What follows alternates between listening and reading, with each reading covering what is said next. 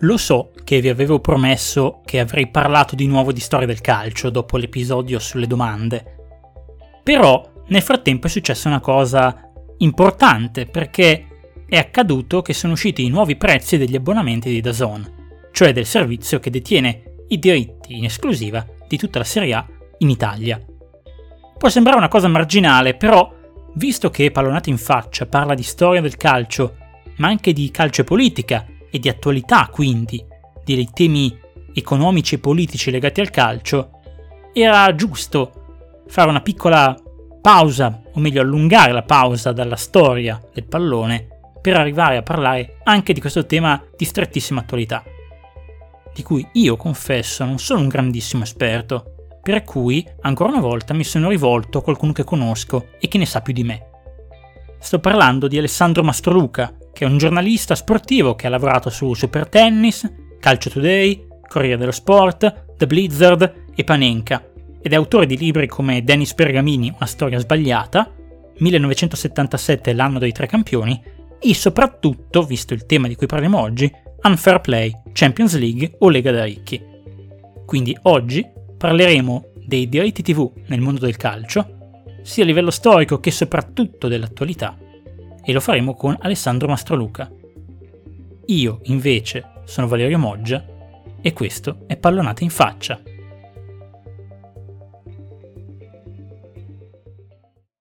Bentrovati e bentrovate amici e amiche di Pallonate in faccia. Oggi sono qua con un ospite speciale, Alessandro Mastroluca. Ciao.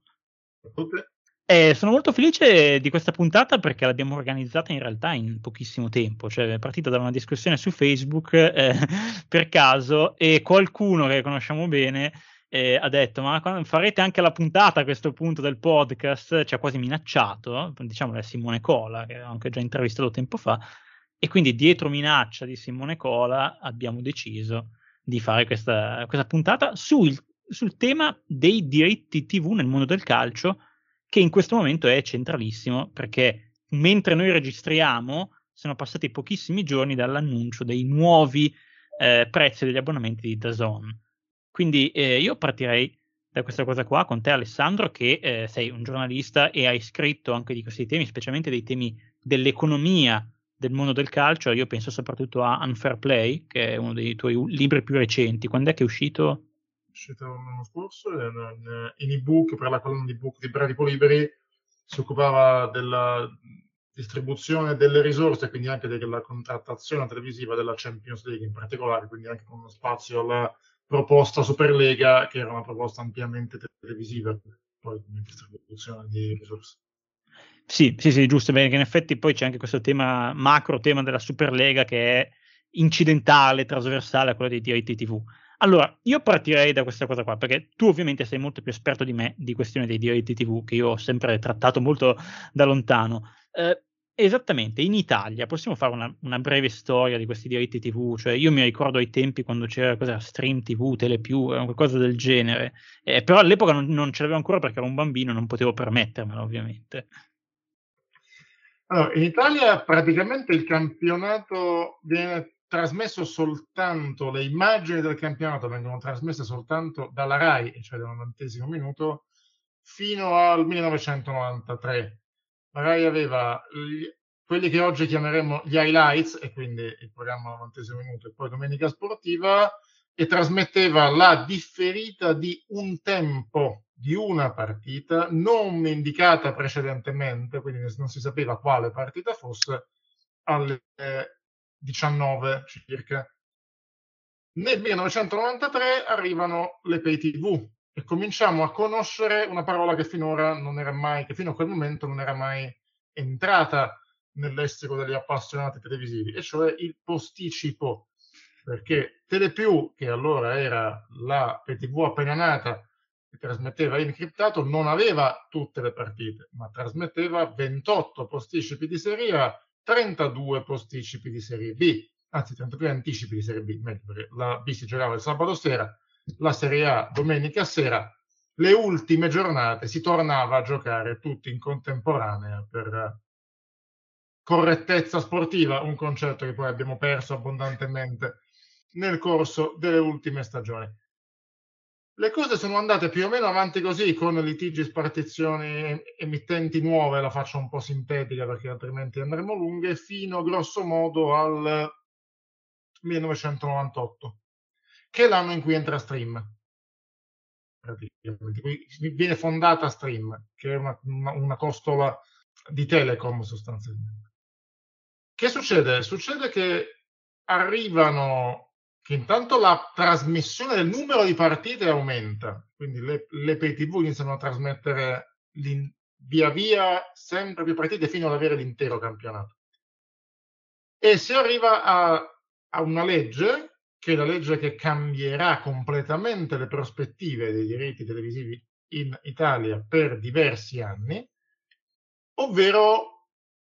la, la famosa famigerata legge D'Alema, siamo alla, alla fine degli anni 90, che stabilisce che il prodotto campionato non può essere concesso, sol, non può essere trasmesso in monopolio da una sola emittente. Dunque, Telepiù e Stream devono dividersi il campionato. Come avviene questa divisione in Italia? Si spartiscono le squadre e allora il campionato smette di essere un prodotto unico che un soggetto vende alle televisioni, ma ogni squadra vende le sue partite in casa per se stessa, ognuno fa per sé. Telepiù ha le big all'inizio di questa spartizione, quindi la Juve, il Milan, l'Inter, poi Bologna, Cagliari, Torino, Bari e altre. Stream ha due grandi squadre, due delle allora grandi squadre, la Roma e la Lazio, due ex delle sette sorelle, cioè la Fiorentina e il Parma, che sono ancora in quella fase tra Cecchigori e Tanzi, di cui hai probabilmente parlato a lungo, e inizia quindi questa fase nuova. Questa fase nuova comporta una un aumento del valore complessivo, ma anche una enorme spaccatura in termini di risorse, di distribuzione delle risorse fra le squadre che hanno di più,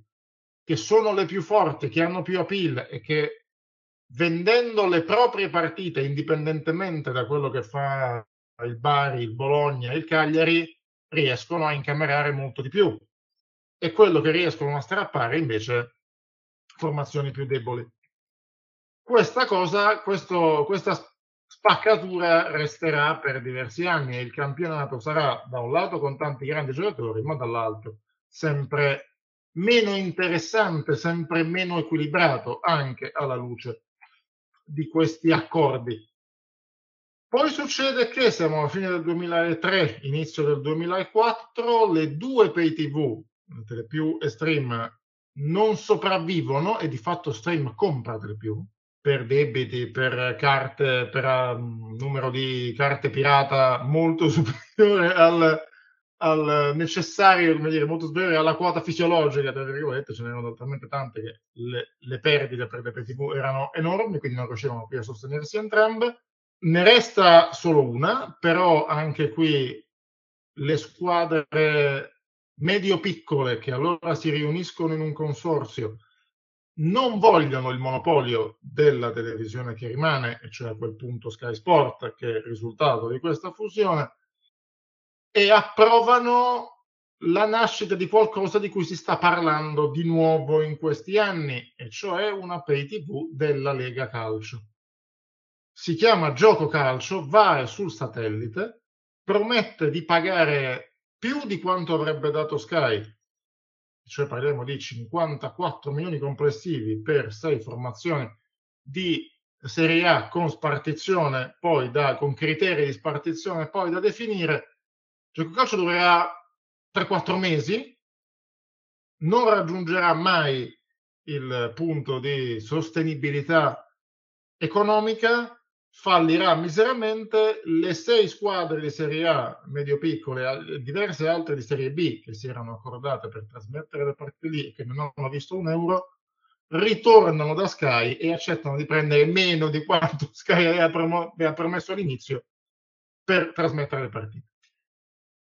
L'altra, come dire, sinteticamente, l'altro passaggio importante, siamo già ormai al 2007 a questo punto, intanto c'è stato il digitale terrestre, c'è stato l'avvento delle prime forme di concorrenza interpiattaforma, cioè satellite e digitale terrestre, con due entità all'inizio, cioè Mediaset e Sky, che trasmettono l'intero campionato non in esclusiva e in qualche modo si suddividono eh, gli abbonati. Arriviamo all'ultima parte, siamo già agli ultimi anni in cui poi il digitale terrestre ha a sua volta varie articolazioni perché entrano diversi soggetti e penso a eh, la 7 in tutte le sue forme, la 7 TV, Dalia ha cambiato diverse proprietà, con lo stesso principio che aveva caratterizzato la spartizione fra eh, sempre Mediaset Premium le altre articolazioni sul digitale, con una forma di suddivisione che è la stessa di Telepiù Stream, cioè si, si spartivano le squadre 60% di qua, 40% di là.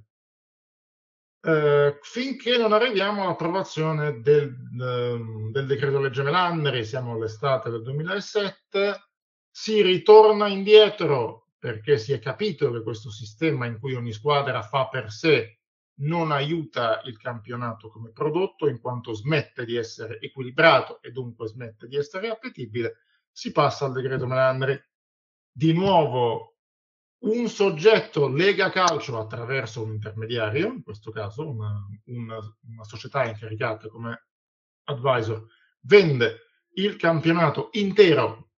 alle emittenti, poi le risorse raccolte in questo modo vengono stabilite, vengono suddivise tra le 20 squadre attraverso criteri predeterminati. E questa è, di fatto la situazione in cui siamo oggi come eh, inquadramento giuridico dello, dello scenario. La vera novità degli ultimi anni è l'avvento delle piattaforme streaming, che poi ha un po' cambiato la natura dei soggetti coinvolti. Sì, perché in effetti eh, non sapevo questa cosa qua del canale della, della Lega Calcio eh, Antelitteram ed è incredibile come sia fallito così in fretta perché mi fa venire in mente appunto la sua riedizione, tra virgolette, di un annetto fa, il canale, la Media Company della Serie A, che doveva essere la grande rivoluzione dei diritti TV in Italia nel calcio e francamente non è mai nata, nessuno ne parla più e quella azienda, quel fondo che doveva di fatto costruirla assieme ai club di Serie A, andato a fare la stessa cosa in Liga con appunto le squadre spagnole. E eh, cioè, è incredibile come in Italia cioè, noi abbiamo queste idee che sembrano rivoluzionarie, che durano, sono dei fuochi di paglia e poi spariscono e ci ritroviamo a, al punto di prima, perché appunto come dicevi tu, eh, poi alla fine il problema non si è mai, non si è mai realmente eh, capito come far funzionare questa questione dei diritti TV. Allora, un tema che il non esperto si chiede a questo punto è: ma perché sono così importanti i diritti TV nel calcio? Perché poi diciamolo che c'è stato un periodo che adesso sta un pochino declinando, anzi un pochino, un po' tanto declinando, in cui si credeva che i diritti TV del calcio avrebbero risolto qualunque problema finanziario, che potevano solo crescere di anno in anno.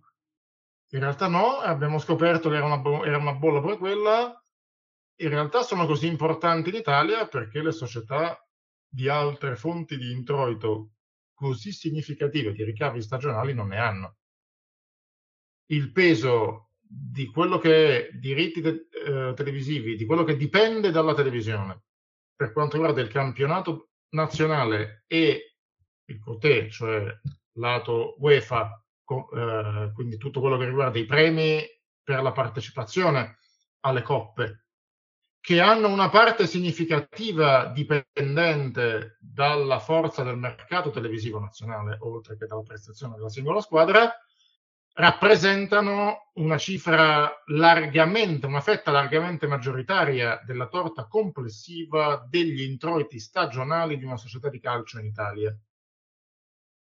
Ecco perché poi le società di calcio che non hanno altre grandi leve, non, essendo, non avendo lavorato negli anni veramente così come altre sul piano commerciale, sul piano del marketing anche internazionale, di accordi globali e locali, eh, non hanno la possibilità di contare sulla leva dello stadio, della, della, biglietteria, perché la gente ci fa poco e perché lo stadio non, non è di proprietà hanno l'unica leva per aumentare i ricavi che non sia dipendente dalla prestazione sportiva, poi resta il calciomercato ed è, ed è per quello che stiamo capendo sempre più spesso quanto contino e perché contino così tanto le famose plusvalenze. Sì, sì, infatti poi si ricollega tutto lì, eh, è proprio un grande sistema. Ma allora, il punto che mi chiedo ancora io da, da poco esperto è, eh, sappiamo che i club italiani hanno problemi a creare fondi, a trovare fondi esterni al calciomercato e ai diritti TV.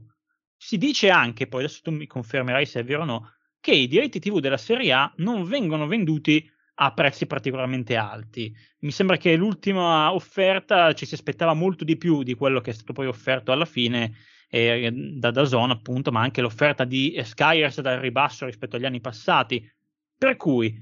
eh, nel momento in cui tu sei un club che non riesce a, a generare molti utili nelle vie normali, in cui guadagni tutto dai diritti TV, ma i diritti TV sono più bassi rispetto agli avversari, eh, ai competitor stranieri, mi chiedo, ma quindi guadagnano veramente poco?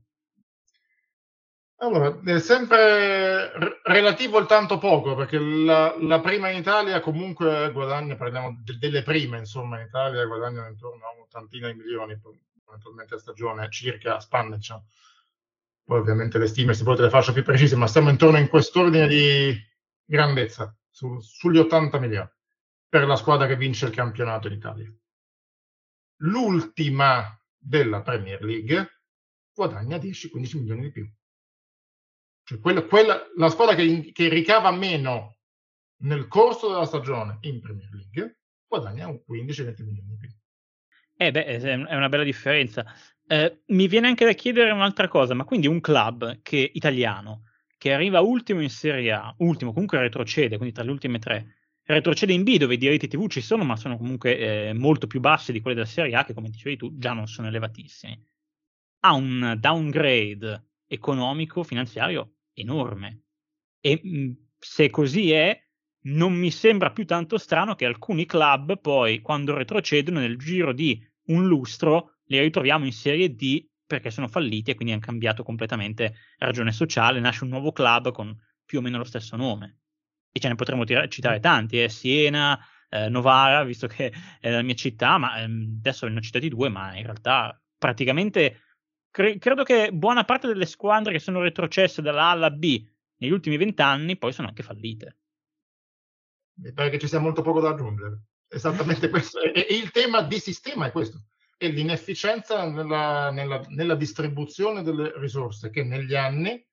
ha reso il campionato di, di Serie A poco equilibrato, poco competitivo, poco appetibile perché lo vendiamo male anche all'estero e poco visto rispetto agli altri. Di conseguenza siamo meno attrattivi per i giocatori, siamo meno attrattivi per i tifosi, siamo meno attrattivi per gli spettatori in televisione, perché l'altra grande notizia, di que- l'altra strana notizia, sorprendente di questo anno in cui abbiamo avuto da Zone che per la prima volta ha trasmesso l'intero campionato e ha lasciato a Sky tre partite a giornata e che Sky ha perso pochissimi abbonati rispetto all'anno precedente. Si aspettavano una, un crollo totale, hanno perso qualcosa come mezzo milione di abbonati. In effetti mi incuriosisce molto il tema del, della, scarsa della scarsa competitività, della scarsa appetibilità della Serie A all'estero perché, ce lo dicevamo ieri quando ci siamo sentiti, eh, negli anni 90 e nei primi 2000, specialmente nell'estremo oriente, in Giappone, la Serie A era un po' considerata il campionato di calcio. È vero che era un momento particolare in cui qua c'erano i grandi campioni, però mi sembra, cioè, non penso che sia tutto legato a quello, perché comunque ancora adesso abbiamo avuto e abbiamo ancora giocatori di un certo livello. C'è stato Ronaldo fino a qualche tempo fa, c'era Lukaku, Hakimi, quindi non è che il campionato non ha più i grandi campioni, però evidentemente le cose non vanno, cioè abbiamo avuto molte difficoltà, mi pare, anche a vendere i diritti TV nell'ultimo di questo triennio a, nell'area cosiddetta MENA, cioè Nord Africa e Medio Oriente,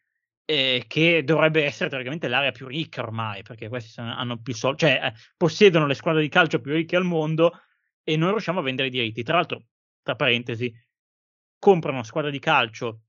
in Inghilterra, in Francia, in Spagna, ma non in Italia, eh, questi arabi. Anche questo sarebbe una cosa da chiedere, perché non vengono mai qui gli arabi? E perché magari qui, anche questo. Perché qui il calcio non è, non è un'operazione con cui guadagni facilmente, non c'è un ritorno dell'investimento immediato e solido. Perché tutti i proprietari stranieri che vengono in Italia la prima cosa che dicono è voglio fare lo stadio nuovo di proprietà? L'abbiamo sentito da tutti, da tutti i proprietari della Roma che si sono alternati da Pallotta in poi e ancora non si è visto. L'ha detto il commisso alla, alla Fiorentina, la, lo vuole fare la proprietà del Milan, lo vuole fare la, la proprietà dell'Inter e non si sa bene se lo fanno nello stesso posto da un'altra parte, a San Siro o altrove, ma è volontà generale, perché quella è una leva per rientrare di un investimento importante che non dipenda dallo sport per cambiare questo scenario, perché altrimenti, considerato che nei, anche che nei parametri della famosa legge Melandri di cui parlavo prima, c'è ancora molto peso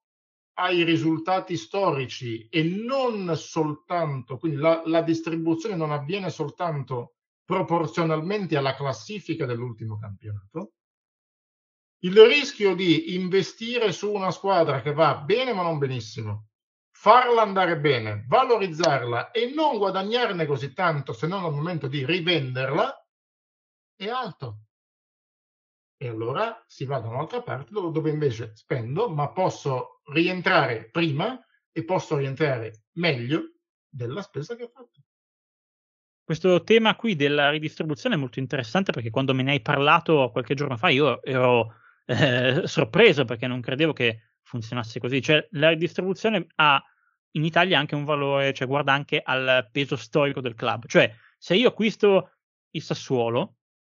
eh, per un po' di anni farò fatica a guadagnare tanti soldi dalla, dalla mia squadra, dai diritti TV, perché il Sassuolo non ha mai fatto la Serie A. O comunque, ancora adesso parliamo di una squadra che non va nelle coppe europee, quindi il, a livello storico eh, ha un grande blasone il Sassuolo perché gioca bene ai giovani, però a livello di risultati pochissimo. Invece una Fiorentina, immagino, che viene da anni, a parte l'ultimo, dove ha fatto la lotta per non retrocedere,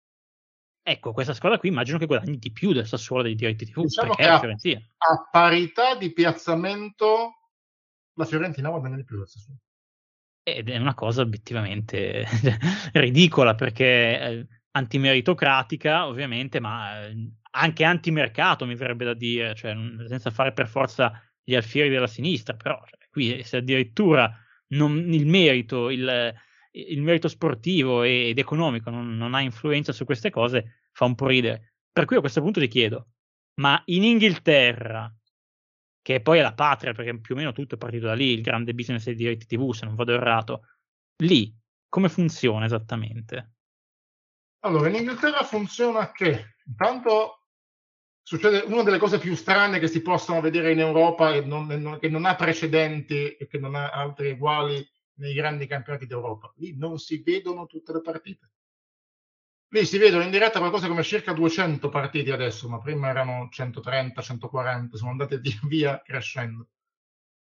Ma la norma prevede che ancora oggi non si possa trasmettere una partita di calcio in diretta il sabato pomeriggio fra le 12.45 e le 17.15 ora locale. Cioè durante quella fascia che, sopra, che poi occupa gran parte dei match delle 15 del sabato pomeriggio alle 15 ora locale, che quello che da noi era la domenica pomeriggio alle 3 si gioca tutti insieme, anche nelle serie minori per evitare, perché c'è il timore che trasmettere Liverpool-Manchester United alle 15 del sabato possa portare i tifosi del Colchester, del Leighton Orient, della squadra di Serie C a non andare allo stadio e stare a casa a, a, a guardare la Premier. E, e, così dagli anni 60, per cui perché non, anche, valeva allora anche per le, per, le, per le, partite di coppa che andavano sulla, sulla televisione in chiaro. È è, è una, una, storia antica che però va avanti ancora oggi, è stata soltanto interrotta per deroga durante il lockdown. Quando tutte le partite, per la prima volta tutte le partite di campionato sono state suddivise tra vari emittenti, anche quelle che non avevano inizialmente acquisito diritti, alcune in chiaro sono andate addirittura in diretta, la cosa non era quasi mai successa, era più successa dall'inizio degli anni 90, ma soltanto per l'eccezionalità della chiusura degli stadi. Poi si è tornati a... E in Inghilterra la suddivisione prevede 50% delle, della torta dei ricavi domestici, quindi del campionato in Gran Bretagna, per le emittenti che trasmettono in Gran Bretagna, in parti uguali, per tutte. Il 25% distribuito proporzionalmente alla classifica dell'ultimo campionato, storia 0, solo ultimo campionato, 25% che dipende dalla, dal numero di passaggi televisivi, che è un altro che, che conta, visto che non sono pari, non essendoci tutti i match per tutti. I diritti esteri, tutto quello che viene raccolto dai, dai diritti di emittenti straniere che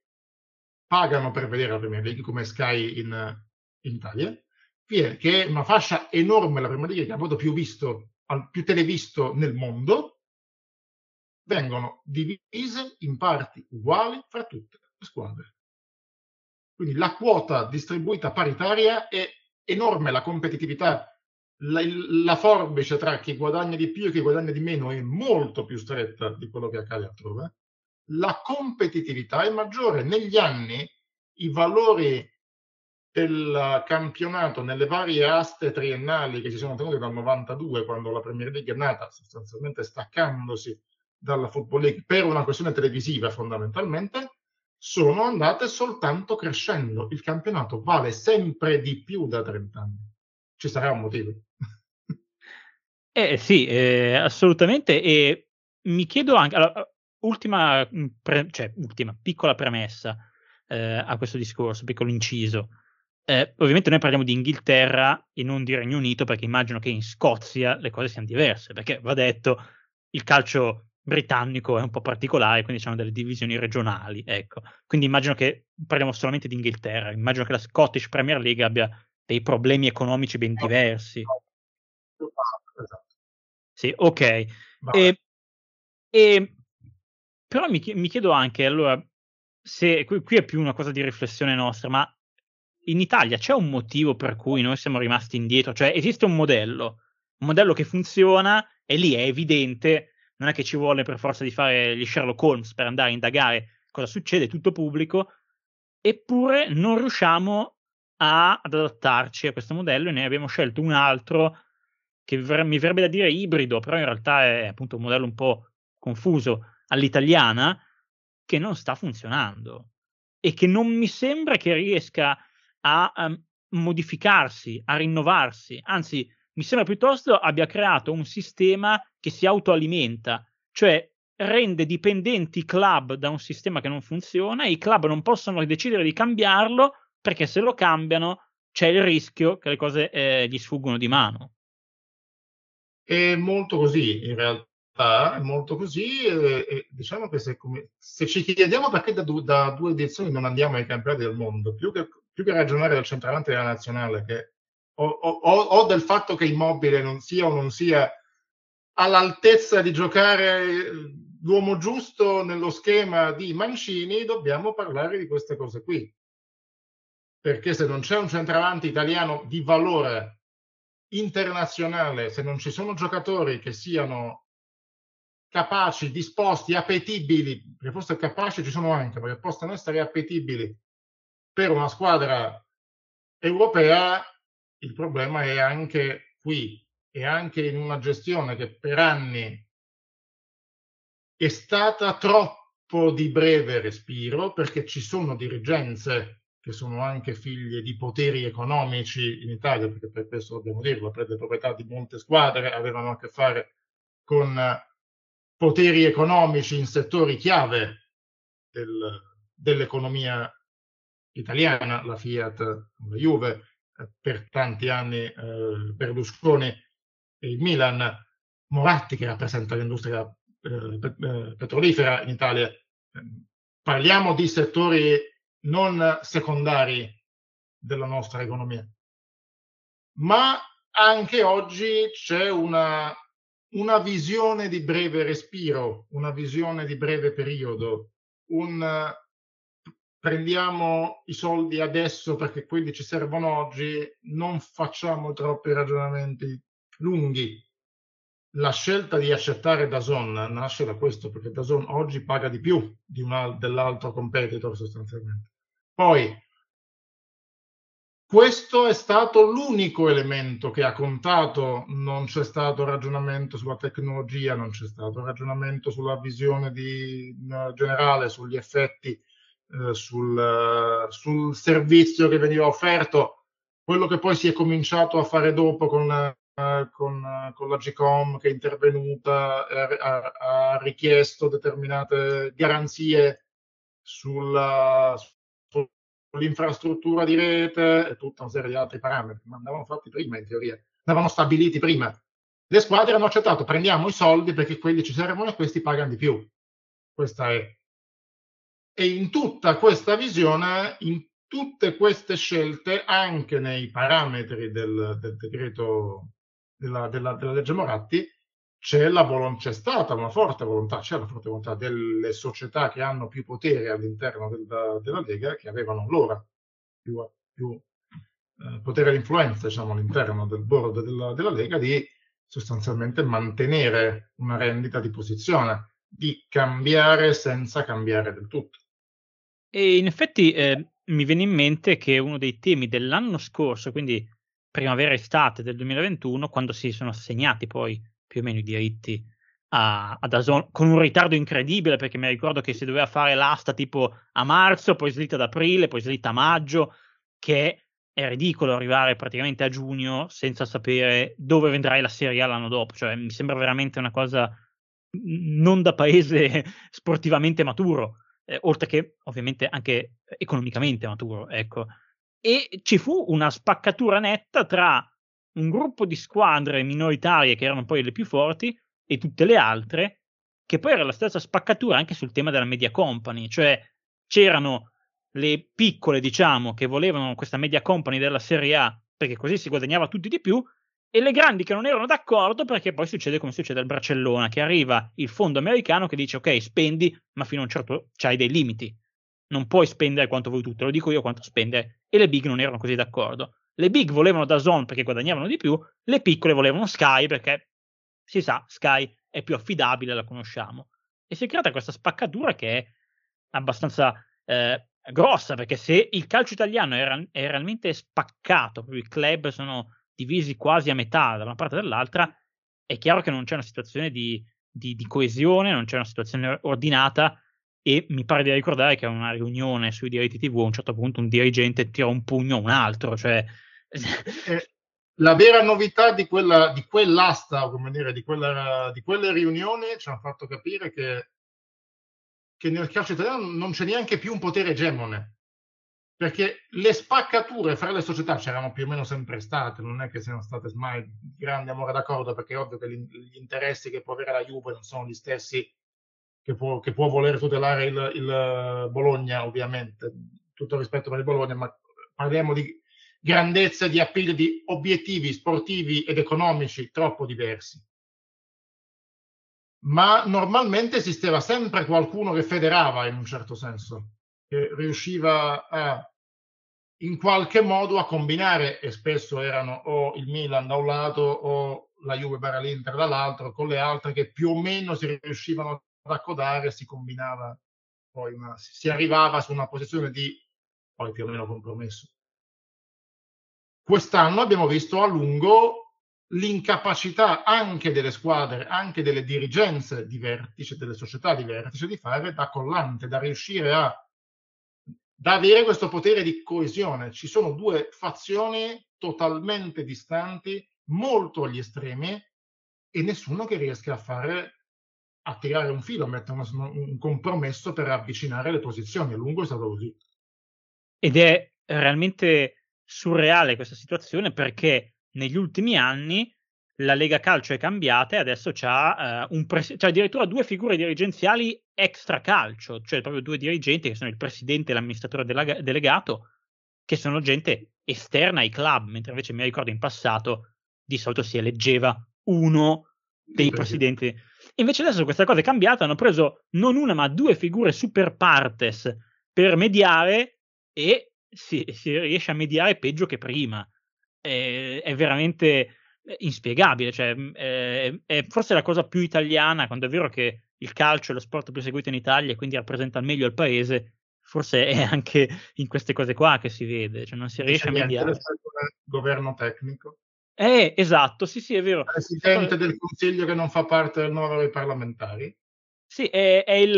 è, il, come dire, è lo zeitgeist, lo spirito del tempo in Italia, cioè non si riesce più a mediare, si prendono le persone esterne nella speranza che risolvano dei problemi che però sono lì e cioè, non arriva quello con la bacchetta magica a risolvere tutto. Eh, io da qui arriverei adesso al tema di Dazon, cioè Dazon che è un'azienda straniera, tra l'altro mi pare il proprietario è un russo americano, Len Blavatnik, eh, che ha un nome molto più bello del, del servizio che offre, peraltro. Eh, questa battuta qui la, la, ce l'avevo da qualche anno, eh, volevo dirla. Ecco, eh, questa azienda qua è arrivata e nel giro di eh, due periodi, eh, perché il primo trimestre e poi il secondo trimestre, sei anni credo che sia in Italia, ha investito in maniera crescente prendendo prima la Serie B e poi adesso è arrivata alla Serie A e con molte polemiche, eh, principalmente per il servizio di, stream- di, streaming che a molti non piace, che ha avuto dei problemi forse anche abbastanza risolti nell'ultimo periodo, sembra un po', po meglio proprio a livello tecnico, però è anche vero che questa società, eh, che è arrivata con un modello forte, impiantato soprattutto ad esempio in Germania, comunque all'estero ha avuto un grande successo, arriva qui e dopo un anno deve alzare eh, e non di poco i prezzi perché eh, non riesce a rientrare dei costi. E non riesce a rientrare, poi adesso ti chiederei anche un commento su questa cosa qui, perché dicono loro, qua in Italia noi ci facciamo tutta la, la doppia utenza, cioè io ho il profilo ma lo, lo do in giro, lo vediamo in contemporanea e questa cosa qui evidentemente la facciamo solo noi mi sembra veramente strano che nessuno, vabbè che noi siamo il paese dei furbi, però cioè, è una cosa talmente ovvia che mi sembra strano che non l'abbiano mai fatto all'estero. Non è che evidente, allora è abbastanza vabbè, dare la colpa agli spettatori, ovviamente è sempre troppo facile, però nel momento in cui una società investe una determinata cifra, qualunque sia, per acquistare un prodotto con l'obiettivo di fare di rientrare dell'investimento. Se sei una pay TV, se sei con quel modello di offerta di contenuti, il tuo unico strumento per rientrare, pubblicità a parte, sono gli abbonati. Devi avere un numero, un tot di abbonati, devi raggiungere un numero di abbonati sufficiente a che il, l'investimento sia sostenibile a che entri almeno quello che è uscito. Nel momento in cui dopo il primo anno è diventato chiaro che Dazon non aveva raggiunto quel numero di abbonati necessario a rendere il sistema in pari con i costi, aveva due strade. O, cioè, o smette o alza o, o, fa esattamente quelle cose che sta provando a fare. Alzo i prezzi, abolisco, evito, riduco, ostacolo dal punto di vista tecnico il fatto che io abbonato posso dare la password a un altro, quell'altro vedere senza pagare, perché se vediamo in due dobbiamo pagare in due. Se vediamo in due e pago uno, il numero di abbonati diventa più difficile da raggiungere lato business. E nel, finché non, non, non arrivo a un numero tale che posso anche fare economia di scala e quindi riduco l'offerta, di, riduco la cifra di abbonamento perché siamo talmente tanti che tanto ci rientriamo lo stesso, oppure alzo i prezzi. Sì, a livello proprio commerciale era l'unica cosa che potevano fare. Fa ridere che è una cosa che loro hanno iniziato a discutere almeno noi abbiamo iniziato a sapere che si parlava di questa cosa qua a novembre 2021, cioè neanche a metà del, del campionato. È, è, una debacle quando tu fai un accordo di tre anni, poi arrivi a novembre del primo anno e dici ragazzi eh, sta andando malissimo, dobbiamo cambiare tutto. È veramente una, una debacle. Ma cioè, E questo è un problema però che Dazon sta avendo in Italia e non ha avuto finora all'estero. Appunto in Germania, come citavo, mi pare che sia il, il, il grande, eh, la grande patria dove Dazon ha i suoi, il suo servizio migliore e non, non ha questi problemi. Dazon trasmette regolarmente questo sul campionato tedesco, trasmette la Nations League adesso senza grandi problemi. In Spagna si, si suddivide la, il campionato con, con, Movistar, che è la, l'altra PDV satellitare, ma questo tipo di problematiche non, non, c'è, non c'è in Gran Bretagna, non c'è, c'è in altre nazioni. Qui Quindi è abbastanza, è abbastanza ovvio. Tipicamente italiana, ma da un certo punto di vista dipende dall'infrastruttura di rete che all'inizio effettivamente qualche qualche problema, poi loro sono intervenuti sui, sui, loro, anche sui loro server, perché loro si appoggiano a loro server dislocati su, in, varie, in varie zone Italia. Ci sono una quarantina di questi punti che in qualche modo raccolgono i flussi e permettono la, eh, la diffusione del, del segnale altre realtà hanno altre reti e altri server dello stesso tipo, penso a Prime Video, a cui si appoggiano, quindi la, la, differenza anche di qualità percepita di streaming passa anche per una differenza che di, infra, di scelta di infrastruttura di rete, non solo in termini di inter, eh, provider domestico, insomma, non tanto dalla, dalla, dalla fibra che, che, il singolo spettatore ha o meno a casa. Uh, c'è anche, secondo me, una sostanziale poca disponibilità del pubblico italiano al cambiamento, c'è sempre stato nelle varie stagioni, nei vari momenti in cui sono cambiati, ci sono stati dei, dei passaggi. Si parlava di disinteresse verso il calcio quando hanno cominciato i posticipi, non si giocava più tutti insieme, quando poi è cominciato a esserci tutto il campionato, quando c'erano le due pay tv e infatti trovato, eh, trovata la legge, trovato l'inganno, facciamo le schede pirata, vediamo tutto, paghiamo mezzo e vediamo due cose, perché e quello ha portato al fallimento di stream e telepiù. Quando c'erano la 7 e pre- premium, per cui potevi, dovevi fare le schede con digitale terrestre, e però devo farne due per vedere tutte le partite della Roma devo farne due, già sono due abbonamenti, allora magari ne fai uno e l'altro chissà come riesci a recuperarlo. Poi allora sono cominciati a esserci quegli accordi per cui una pay TV trasmetteva non solo le partite in casa della squadra che avevi, ma si accordava con l'altra e trasmetteva tutte le partite case fuori del Milan, della Fiorentina, del, della Roma, di qua e di altre squadre di là. C'erano questi accordi tra emittenti alla fine per provare a rientrare. C'è però ecco, una, una difficoltà a avere a che fare, anche forse perché l'età media del pubblico è alta, una maggiore difficoltà a abituarsi a un soggetto che è così tanto tecnologicamente diverso e che ti comporta un tipo di visione a cui, non, a cui buona parte del pubblico non è abituato, cioè guardare la partita via computer, sul tablet o dovendo avere la smart TV magari per non fare troppi passaggi o familiarizzare col, con la Chromecast, no? se vuoi vederla, adesso non faccio pubblicità, ma insomma strumenti simili Chromecast per avere la possibilità di, di visualizzazione in televisione come sei sempre abituato a fare. Questa cosa secondo me ha allontanato una certa fascia di spettatori dal,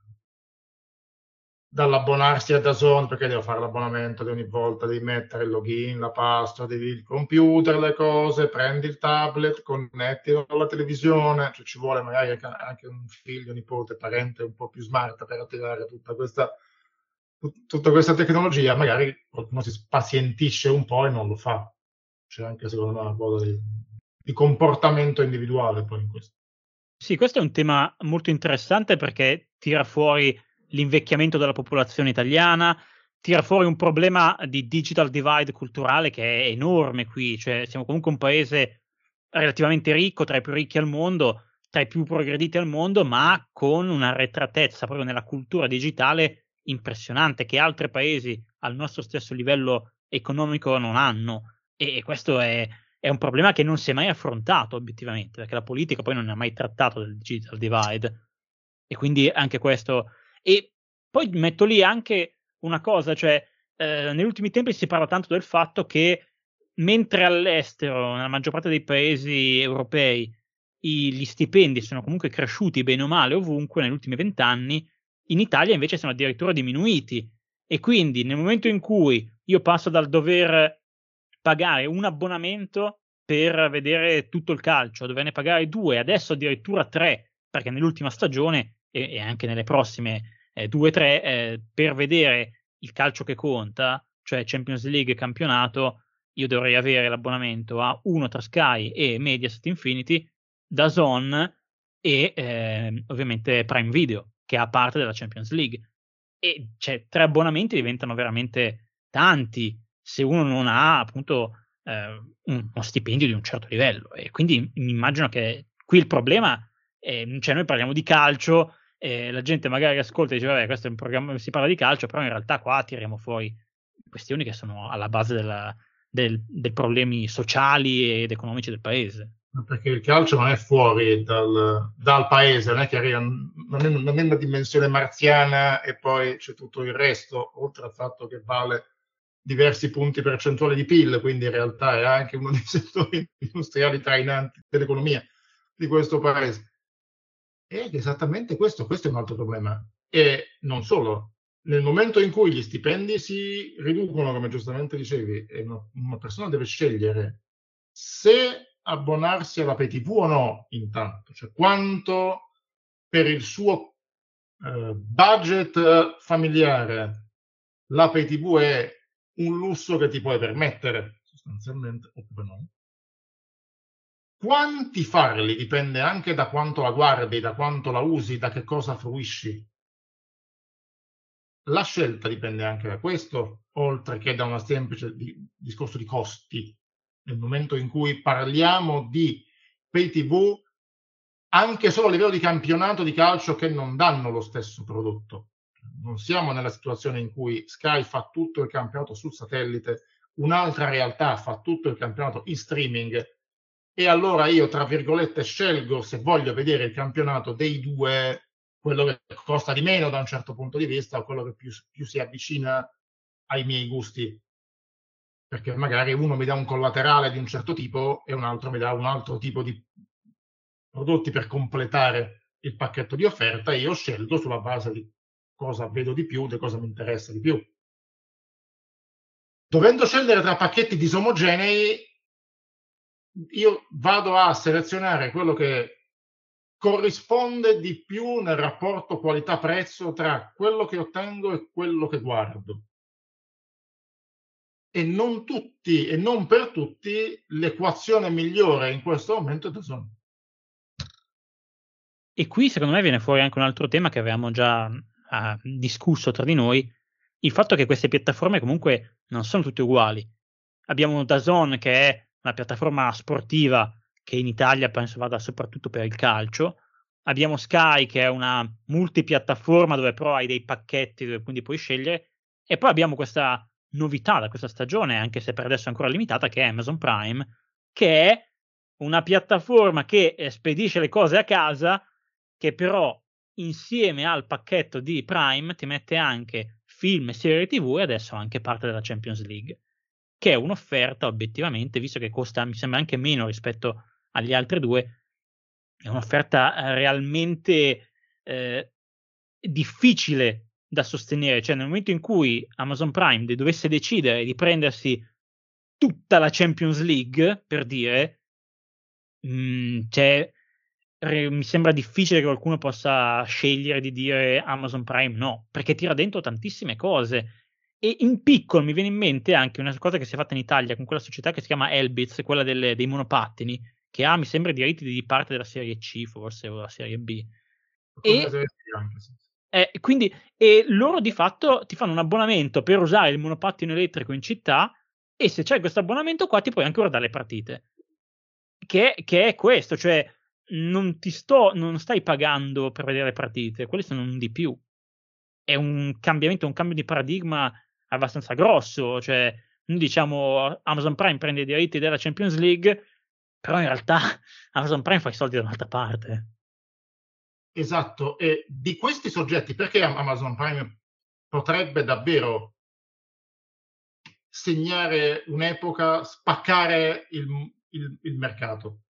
Perché è l'unico dei soggetti attualmente inseriti nel mercato dei diritti televisivi che non ha in questo settore il suo core business e soprattutto non è legata a quanti abbonati fa su quel contenuto per rientrare nell'investimento.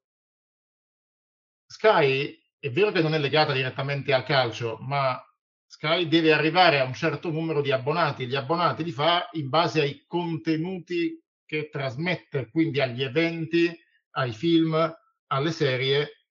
Netflix, a Netflix ti abboni per guardare le serie TV e i film, non è che Netflix fa altro. Quindi il numero di abbonati sale o scende in relazione alla qualità dell'offerta di prodotto specifica che Netflix fa. Dazon ti abboni o non ti abboni perché puoi guardare lo sport che Dazon trasmette. Non c'è un altro motivo per cui tu ti abboni a Dazon. L'investimento rientra su questa base. La relazione è legata al contenuto. Per Prime Video, la Champions League è un investimento pubblicitario. Il business sta da un'altra parte se tu guardi o non guardi la Champions League, ma intanto acquisti di più su Amazon e sfrutti l'abbonamento Prime per ottenere la consegna gratuita prima, il fatto che tu guardi o non guardi la Champions League diventa, se nel momento in cui sei talmente in tanti a fare questo servizio legato ad altro, è irrilevante. Quella è una spesa da investimento pubblicitario che mi serve per fidelizzare quelli che magari già sono abbonati per fare le cose un po' di più, attirare quelli che non lo sono a farsi prime, ma poi mi interessa il giusto se guardano o non guardano la partita. Mi fa venire in mente un pochino eh, l'investimento che ha fatto la Red Bull mh, prima nella Formula 1 e poi nel calcio, cioè il punto è vendere le bibite. Se per vendere le bibite serve comprare una squadra di calcio, farla giocare in Champions League con scritto Red Bull, con il logo, lo facciamo, però il punto è che la squadra di calcio porta, eh, fidelizza utenza che deve comprare le bibite. Esatto, è, è un... Lipsia, tanto per, per, per, non fare nomi, o il Salisburgo, tutte le squadre che fanno parte del, del, del, gran, del grande colosso, della grande galassia Red Bull, servono a vendere le bibite. Esatto, sono un enorme manifesto pubblicitario, un capitale in termini di visibilità allo stadio, fuori dallo stadio, in televisione in vari paesi del mondo, un manifesto di successo di un marchio che però fa un'altra cosa. E attraverso quei successi sportivi, quelli di Verstappen in, in Formula 1, quelli di tutti gli eventi che Red Bull organizza di sport più o meno estremi, avventurosi, anche con la competizione di aerei artigianali, di mezzi piuttosto particolari che organizza tutti gli anni, tutte, anche tutto questo, tutte queste manifestazioni un po' più adrenaliniche di sport avventura a cui Red Bull si è sempre legata, sono un manifesto di identità. Red Bull è questo, Red Bull ti mette le ali, no? quello è il famoso uh, slogan che conosciamo tutti ormai da anni lo incarna in tanti modi, ma quell'identità passa anche per il successo sportivo, che è un manifesto pubblicitario enorme, fatto non solo mettendo il logo sulla maglia, ma comprando la squadra. Adesso passa anche per un, un salto di qualità. Sì, è una cosa che è, è, è difficile da concepire perché noi siamo abituati comunque che se compri una squadra di calcio, ci investi dei soldi, il focus dovrebbe essere quello. E invece qua eh, ci sono alcune aziende che sono una minoranza per adesso che però stanno provando a cambiare le cose. E io mi chiedo, specialmente nel settore dei diritti TV, se nel giro di un decennio non si rischia di avere uno strapotere di Amazon, perché obiettivamente si vanno a formare quei, quei conglomerati, quelle mega corporazioni che tanto piacevano alla fantascienza degli anni Ottanta, che hanno tutto, perché se questi fanno le serie TV, i film, eh, i diritti della Champions League, del calcio e nel frattempo ti consegnano le cose a casa. E cos'è che ti consegnano? Magari ti consegnano il, pro- il prodotto che tu puoi comprare pigiando sul banner mentre guardi la partita, perché è collegato. E, e magari poi per i commenti vai su Twitch, dove ci sono i fidelizzati, questi canali fidelizzati di Twitch, che è appunto piattaforma Amazon, che ti parlano, ti fanno i commenti post partita, come appunto la Bobo TV. E tutto questo è collegato però tutto a un'unica azienda che ha in mano tutto, o meglio, potrebbe avere in mano tutto. Nel momento in cui hanno i diritti di un'intera competizione come la Champions League, cioè, considerando che, come dicevi tu, il campionato italiano è molto meno appetibile anche per noi italiani,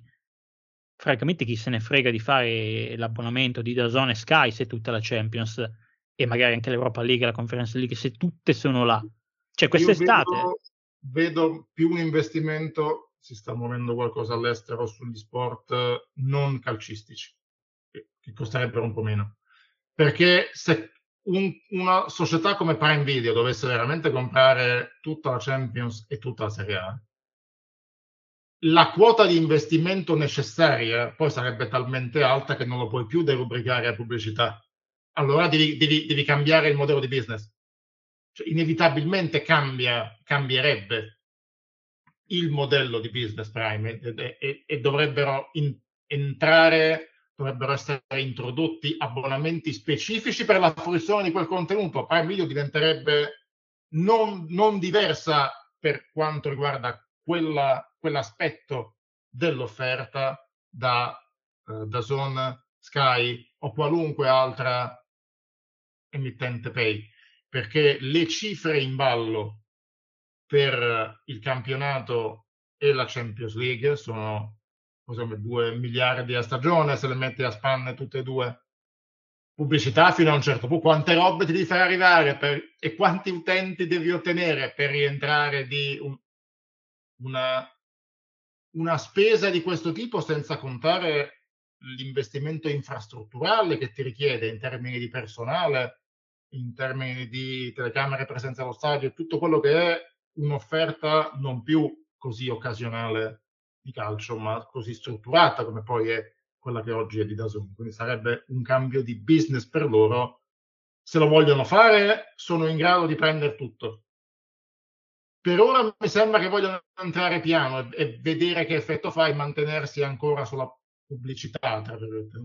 Però, per esempio, in altri paesi hanno, hanno investito in tanti tornei di tennis. Quella potrebbe essere una, un ramo nel quale intervenire, magari tornei non quelli più grandi ancora, ma provare a prendere delle esclusive streaming su sport che ti possono garantire anche tante ore di diretta e trasmissione, che non ti richiede un investimento così alto.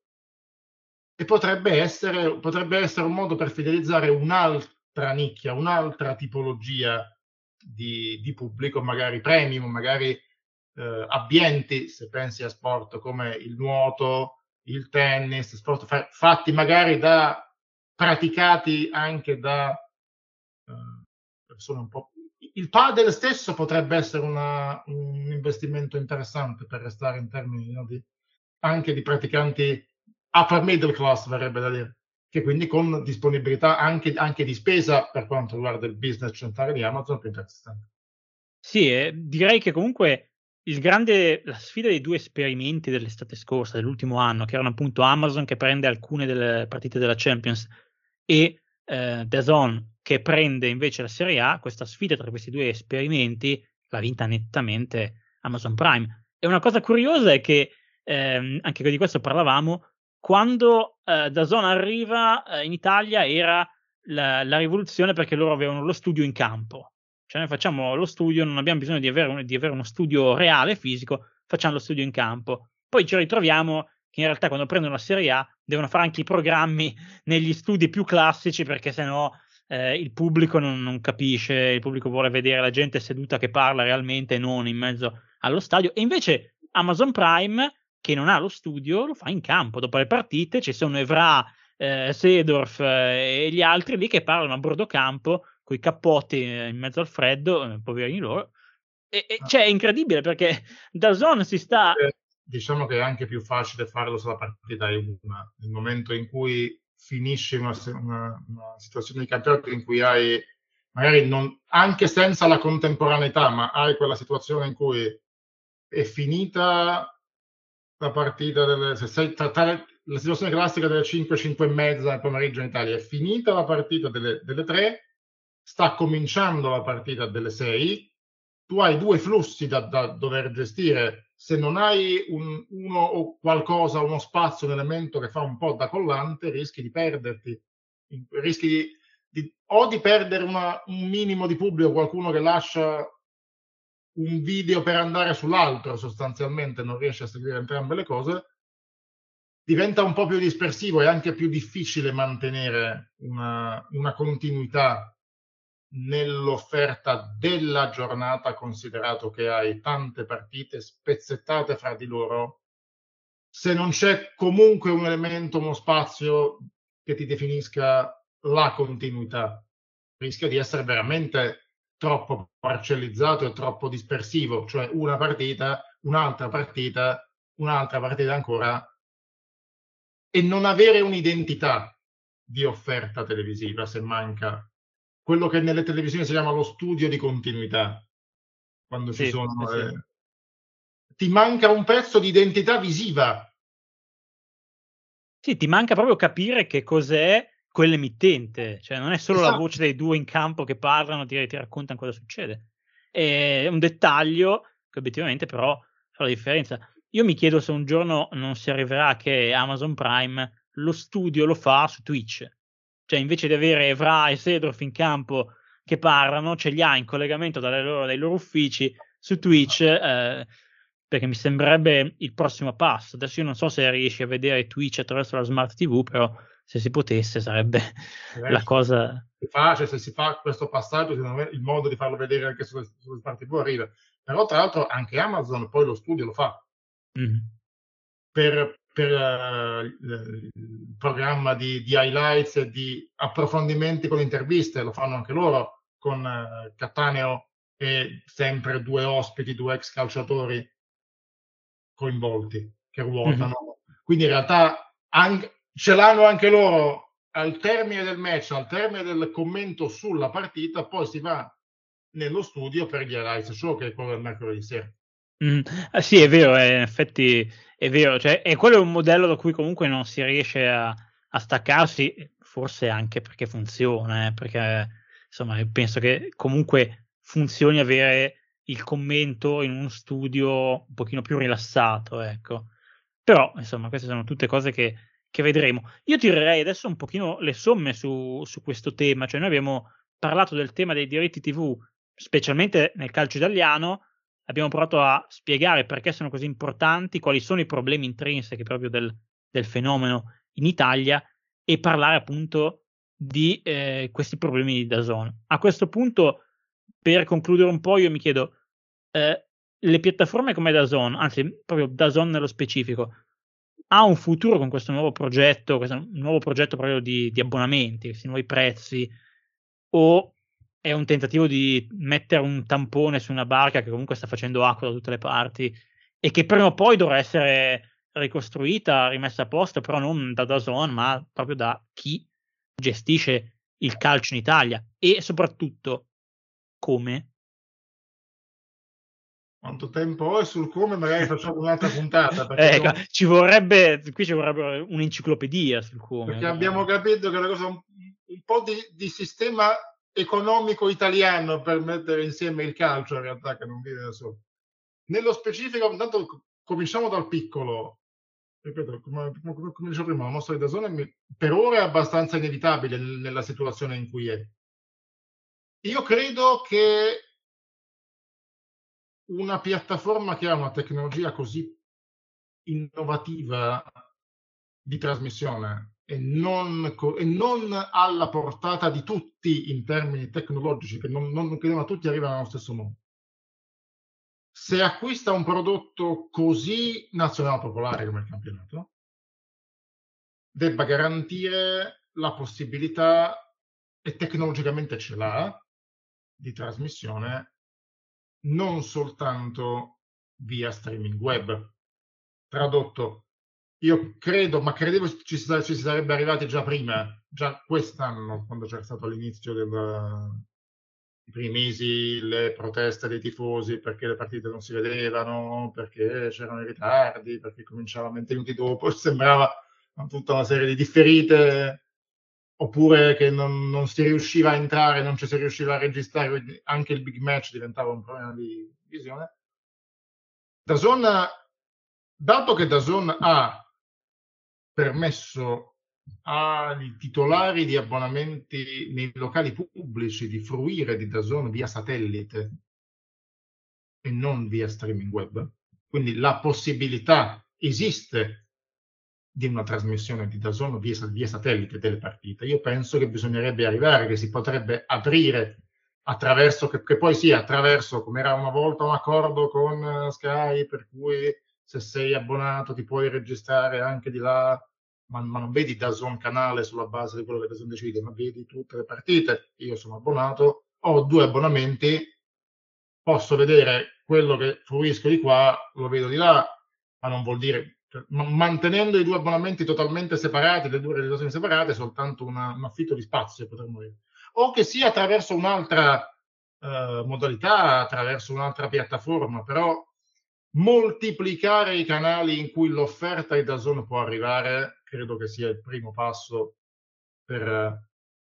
perché Dazon prenda piede in maniera anche economicamente sostenibile, vista la, la tipologia di, e l'importanza che in Italia il campionato di calcio ha e quanto è importante per i tifosi guardarlo, guardarlo in diretta, possibilmente senza interruzioni ritardi, senza che il gol lo vedi tre minuti dopo del tuo amico che intanto ti ha già avvisato, spoilerando il risultato. Sul complesso, sul, sul, come si possa arrivare a cambiare il modello, bisognerebbe cambiare le teste dei dirigenti nel calcio e quindi anche fuori dal calcio prima che cambiare nel calcio. Quello che in Italia ha sempre funzionato, da, cioè, quello che ha funzionato di più, sempre, mi pare un po' eccessivo effettivamente dire, ma quello che ha funzionato di più è una concorrenza tra soggetti diversi, in piattaforme diverse, quindi con satellite contro digitale terrestre, per intenderci come allora, che però offrivano lo stesso prodotto. Cioè tutto il campionato da una parte, tutto il campionato dall'altra, erano gli ultimi anni di, di, di premium con il digitale terrestre, era questa concorrenza qui quando era ormai fallita, erano fallite le varie articolazioni di La 7. Comunque premio mi aveva tutto il campionato, quindi cambia tutto di qua, tutto di là, io scelgo quello dei, dei, due soggetti, quello che mi fa il pricing più vantaggioso per quello di cui io fruisco. Se sono appassionato anche di altri sport, magari faccio Sky, se mi interessa soltanto guardare il Milan, faccio digitale terrestre, mi interessa meno che la qualità di trasmissione sarà minore che la qualità dei telecronisti, degli ospiti, non sarà magari paragonabile, sarà minore, sarà diversa. Se mi interessa relativamente, basta guardare la partita, faccio quello che mi fa pagare di meno. La concorrenza asimmetrica fra soggetti che non hanno la stessa porzione di prodotto e non offrono la stessa cosa, in Italia ha portato uno dei due a fallire o essere comprato dall'altro se erano sulla stessa piattaforma. Abbiamo parlato di Sky e Gioco Calcio che è fallita, abbiamo parlato di Telepiù e Stream. Stream comprò, che era l'app di Mardo, comprò Telepiù e, e diede vita a quella che oggi conosciamo come Sky. La metrica per avere due abbonamenti per vedere una cosa sola non, ha, non funziona, però le emittenti dovrebbero rinunciare all'esclusiva, che è una cosa che normalmente fanno fatica a fare, e questo vorrebbe dire abbassare il valore del proprio prodotto. Ma la Lega dovrebbe, potrebbe in questo modo guadagnare sulla somma, perché pensando che sia la somma a fare il totale, non più un soggetto che compra tutto, ma tanti che comprano lo stesso prodotto pagandolo magari meno per trasmetterlo su piattaforme diverse e la cui concorrenza si basa poi sul collaterale, sul resto del pacchetto, sulla tecnologia, ma questo sì. potrebbe essere la soluzione, questa potrebbe essere la strada. Penso che sia quello che si auspicano un po' tutti, perché è vero che il costo è quello che è, però io non credo che il pubblico italiano del calcio sia eh, stufo di Dazon, tan- non tanto per il, il, costo, perché comunque parliamo di 30-40 euro al mese, mi sembra la cosa più costosa. Eh, penso che buona parte della popolazione lo può affrontare 40 euro al mese. Se, il punto è che non sono 40 euro al mese, sono 40 euro al mese più un 30 di Sky, più quelli di Amazon Prime, e, e cioè diventa una cosa. È, un, è, una cosa che i fan delle serie TV già conoscono, perché per vedere tutte le migliori serie TV dell'anno tu devi avere Sky, devi avere Infinity, devi avere eh, Netflix, devi avere Amazon Prime, devi avere non so cos'altro. E quindi eh, cosa succede? Che alla fine eh, l'unica soluzione è ne fai uno, due e il resto eh, si fa fare i pirati. Non Ma poi dipende anche, dipende anche da che tipo di telespettatore sei. Perché se io sono uno spettatore che guarda la mia squadra e basta, io devo spendere 30 euro se voglio un dispositivo solo adesso, 40 euro se voglio poter mettere da zone, no? condividerlo con, un'altra, con qualcun altro al di fuori della, della, della stessa casa, quindi che abbia un IP diverso, per vedere due partite a settimana se, se, se, se la squadra è in coppa, una settimana se non è in coppa? Forse penso che sto pagando un po' troppo se guardo una partita sola, barra due. Sì, sì, sì.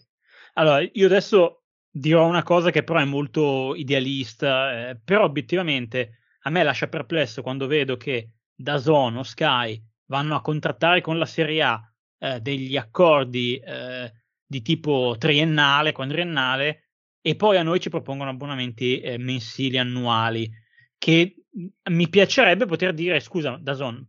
visto che siamo nel sistema di libertà di mercato, trattiamo un accordo libero tra me e te. Cioè, cambiamo il tipo di contrattazione anche tra di noi a questo punto. Io, se voglio vedere solo le partite della Sampdoria, eh, Dio me ne scampi, però perché non, non, c'è un modo per contrattare direttamente, cioè bisognerebbe trovare quello prima o poi nel futuro, andare direttamente da Dazon a parlare personalmente e dire io voglio un'offerta, fammi un'offerta solo per questa cosa qua, perché a me il resto non interessa. Qui siamo nel mondo del, dell'ultra idealismo, però visto che Ma parliamo di... Può arrivare. Considera eh, sì, che sì. Now TV, che è la, la streaming, la versione streaming di Sky, è andata oltre il bundling di pacchetti che era all'inizio nell'offerta di Sky. Per esempio, ti puoi abbonare al pacchetto sport o al pacchetto calcio, come si chiama una volta, senza doverti necessariamente abbonare a quello che era il pacchetto base una volta, perché cambiato tanti nomi. Ci sono anche su Now TV possibilità di fare abbonamenti per singoli eventi. Wimbledon, le finali, mi interessa solo l'NBA, faccio un'offerta per l'NBA o per le finali NBA. Quindi esistono queste modalità, le, le hanno trovate, hanno... c'è un modello di business che via via è andato avanti nel segno di una, di una minore rigidità nella strutturazione del pacchetto di abbonamenti, quindi una maggiore possibilità di personalizzazione dell'offerta, incontrando quello che è una, una necessità sempre più sentita dello spettatore, ovvero avvertire di stare pagando una cifra congrua per quello che io singolarmente fruisco, quello che dell'offerta totale a me interessa. E secondo me Dazon dovrebbe arrivare a questo, anche a fare un ragionamento di questo tipo, tarando l'offerta sulla base di quello che a te interessa. Poi se tu mi dici io voglio pagare solo per vedere il Milan, tu poi vedi solo il Milan, non è che poi puoi vedere dell'altro. Col tuo account vedi solo le partite del Milan. Sì, o, sì. E, e, e, magari il Milan TV che adesso fa parte dell'offerta o per l'Inter la stessa maniera. Sì, sì, sì, penso anch'io che forse è la cosa che andrebbe meglio per il pubblico, perché alla fine il problema è che noi non possiamo vedere quello che vogliamo. Cioè, noi abbiamo delle. Noi andiamo su questo supermercato che è la, la piattaforma di streaming televisiva che scegliamo, dove abbiamo uno scaffale enorme con pochissimi prodotti e ci chiediamo non posso avere quell'altro perché c'è solo questo. Di solito queste cose qua nel, negli altri ambiti eh, della nostra vita non succedono. Abbiamo una possibilità di scelta molto più ampia e non escludente, ma alternativa, come dicevi tu. Cioè, una, se faccio una scelta non posso vedere le altre cose perché c'era qualcun altro. Ecco, l'alternativa, che è una cosa che nel sistema dei diritti TV del calcio, almeno in Italia, sta mancando e che credo che prima o poi bisognerà arrivare a una cosa del genere, perché se no, cioè, mi sembra antimercato attualmente. Perché altrimenti gli abbonamenti non, non ci saranno, e considerato che da zona ha bisogno di abbonamenti per rientrare l'investimento, la strada è quella. Nel momento in cui non, non trova un'altra modalità per aumentare il numero di abbonati fino alla cifra necessaria per il break even, rendere, permettere di avere soglie di spesa diversa per offerte diverse, secondo me è l'unica strada per attirare quelli che oggi non si abbonano o quelli che oggi stanno dicendo mi fai pagare troppo, non mi abbono più. Sì, sì, concordo. E direi che a quasi all'ora e un quarto di questa chiacchierata io posso dire che abbiamo detto le cose che dovevamo dire, almeno che pensavamo di dover dire. Poi magari qualcuno non è d'accordo e ci potrà, mi potrà scrivere alla mail e eh, magari poi facciamo il secondo tempo, anzi no, il ritorno in questo caso, perché quando si fa oltre l'ora è il match di ritorno. Io ti ringrazio Alessandro per questa chiacchierata che è eh, sul tema difficilissimo, su cui in realtà bisognerebbe fare non una puntata, ma bisognerebbe fare proprio dei, dei programmi televisivi, eh, se uno ha i diritti televisivi del, del, canale che li trasmette, poi li può vedere. Però grazie perché secondo me abbiamo chiarito e mi hai chiarito un po' di punti che francamente ignoravo e, e mi hanno mh, fatto capire che la questione è molto più complessa e di difficile risoluzione, perché poi alla fine qui andiamo sempre a parlare dei problemi che stanno ben al di sopra del calcio fanno, parliamo di un sistema paese o, che, o, di un sistema economico che va anche oltre il paese, cioè qualcosa di più ampio. Quindi ti ringrazio davvero e ti saluto, grazie e alla prossima. Grazie a te, è stato un grandissimo piacere. Grazie per aver passato questa ora e un quarto più o meno assieme a me e Alessandro Mastroluca per parlare di un tema difficilissimo, molto complesso, su cui ci sarebbe davvero tantissimo altro da dire, come quello dei diritti TV nel mondo del calcio, e in realtà abbiamo parlato anche di qualcosa di molto più ampio, cioè del sistema paese, appunto. Se avete domande, ovviamente, su questi temi, che sicuramente non abbiamo esaurito nel corso di questa chiacchierata che abbiamo avuto io e Alessandro, ecco, se avete domande a questo riguardo o considerazioni, suggerimenti, qualsiasi cosa, potete ovviamente scrivermeli, preferibilmente via mail. La mail è pallonateinfaccia.gmail.com ma se vi è più comodo potete scrivermi anche attraverso i messaggi sui social. I social ovviamente sono su Facebook, chiocciola pallonata in faccia blog, su Twitter, chiocciola pallonata in faccia e su Instagram, pallonate in faccia. Ovviamente il sito è pallonateinfaccia.com dove trovate anche gli articoli una settimana ogni domenica mattina su argomenti di storia, politica e attualità calcistica e ovviamente vi ricordo sempre, oltre ai contatti per scrivermi e dirmi qualunque cosa su questo progetto, anche come seguire il podcast. Trovate tutto sul sito ovviamente, ma vi ripeto anche quali sono le piattaforme principali su cui potete ascoltare. Spotify, Google Podcast, Apple Podcast, Amazon Music, vi consiglio e vi chiedo se potete di mettere un follow sul podcast nelle piattaforme che preferite, così da vedere tutti gli aggiornamenti. E se la piattaforma lo permette, magari aggiungete anche una recensione, che è molto utile per diffondere il progetto del podcast. Un'altra cosa molto utile che vi ricordo sempre e che vi consiglio di fare è fare, se potete, anche delle donazioni economiche anche qua trovate tutto sul sito, alla sezione Sostenere pallonate in faccia. Potete donare su PayPal e su GoFundMe, per cui se potete, donate. Questo episodio si conclude qui. Dalla prossima volta vi prometto torneremo davvero a parlare di storia del calcio, eravamo rimasti agli anni 30 se vi ricordate, e ovviamente un caro saluto e un ringraziamento a tutti e tutte, alla prossima puntata.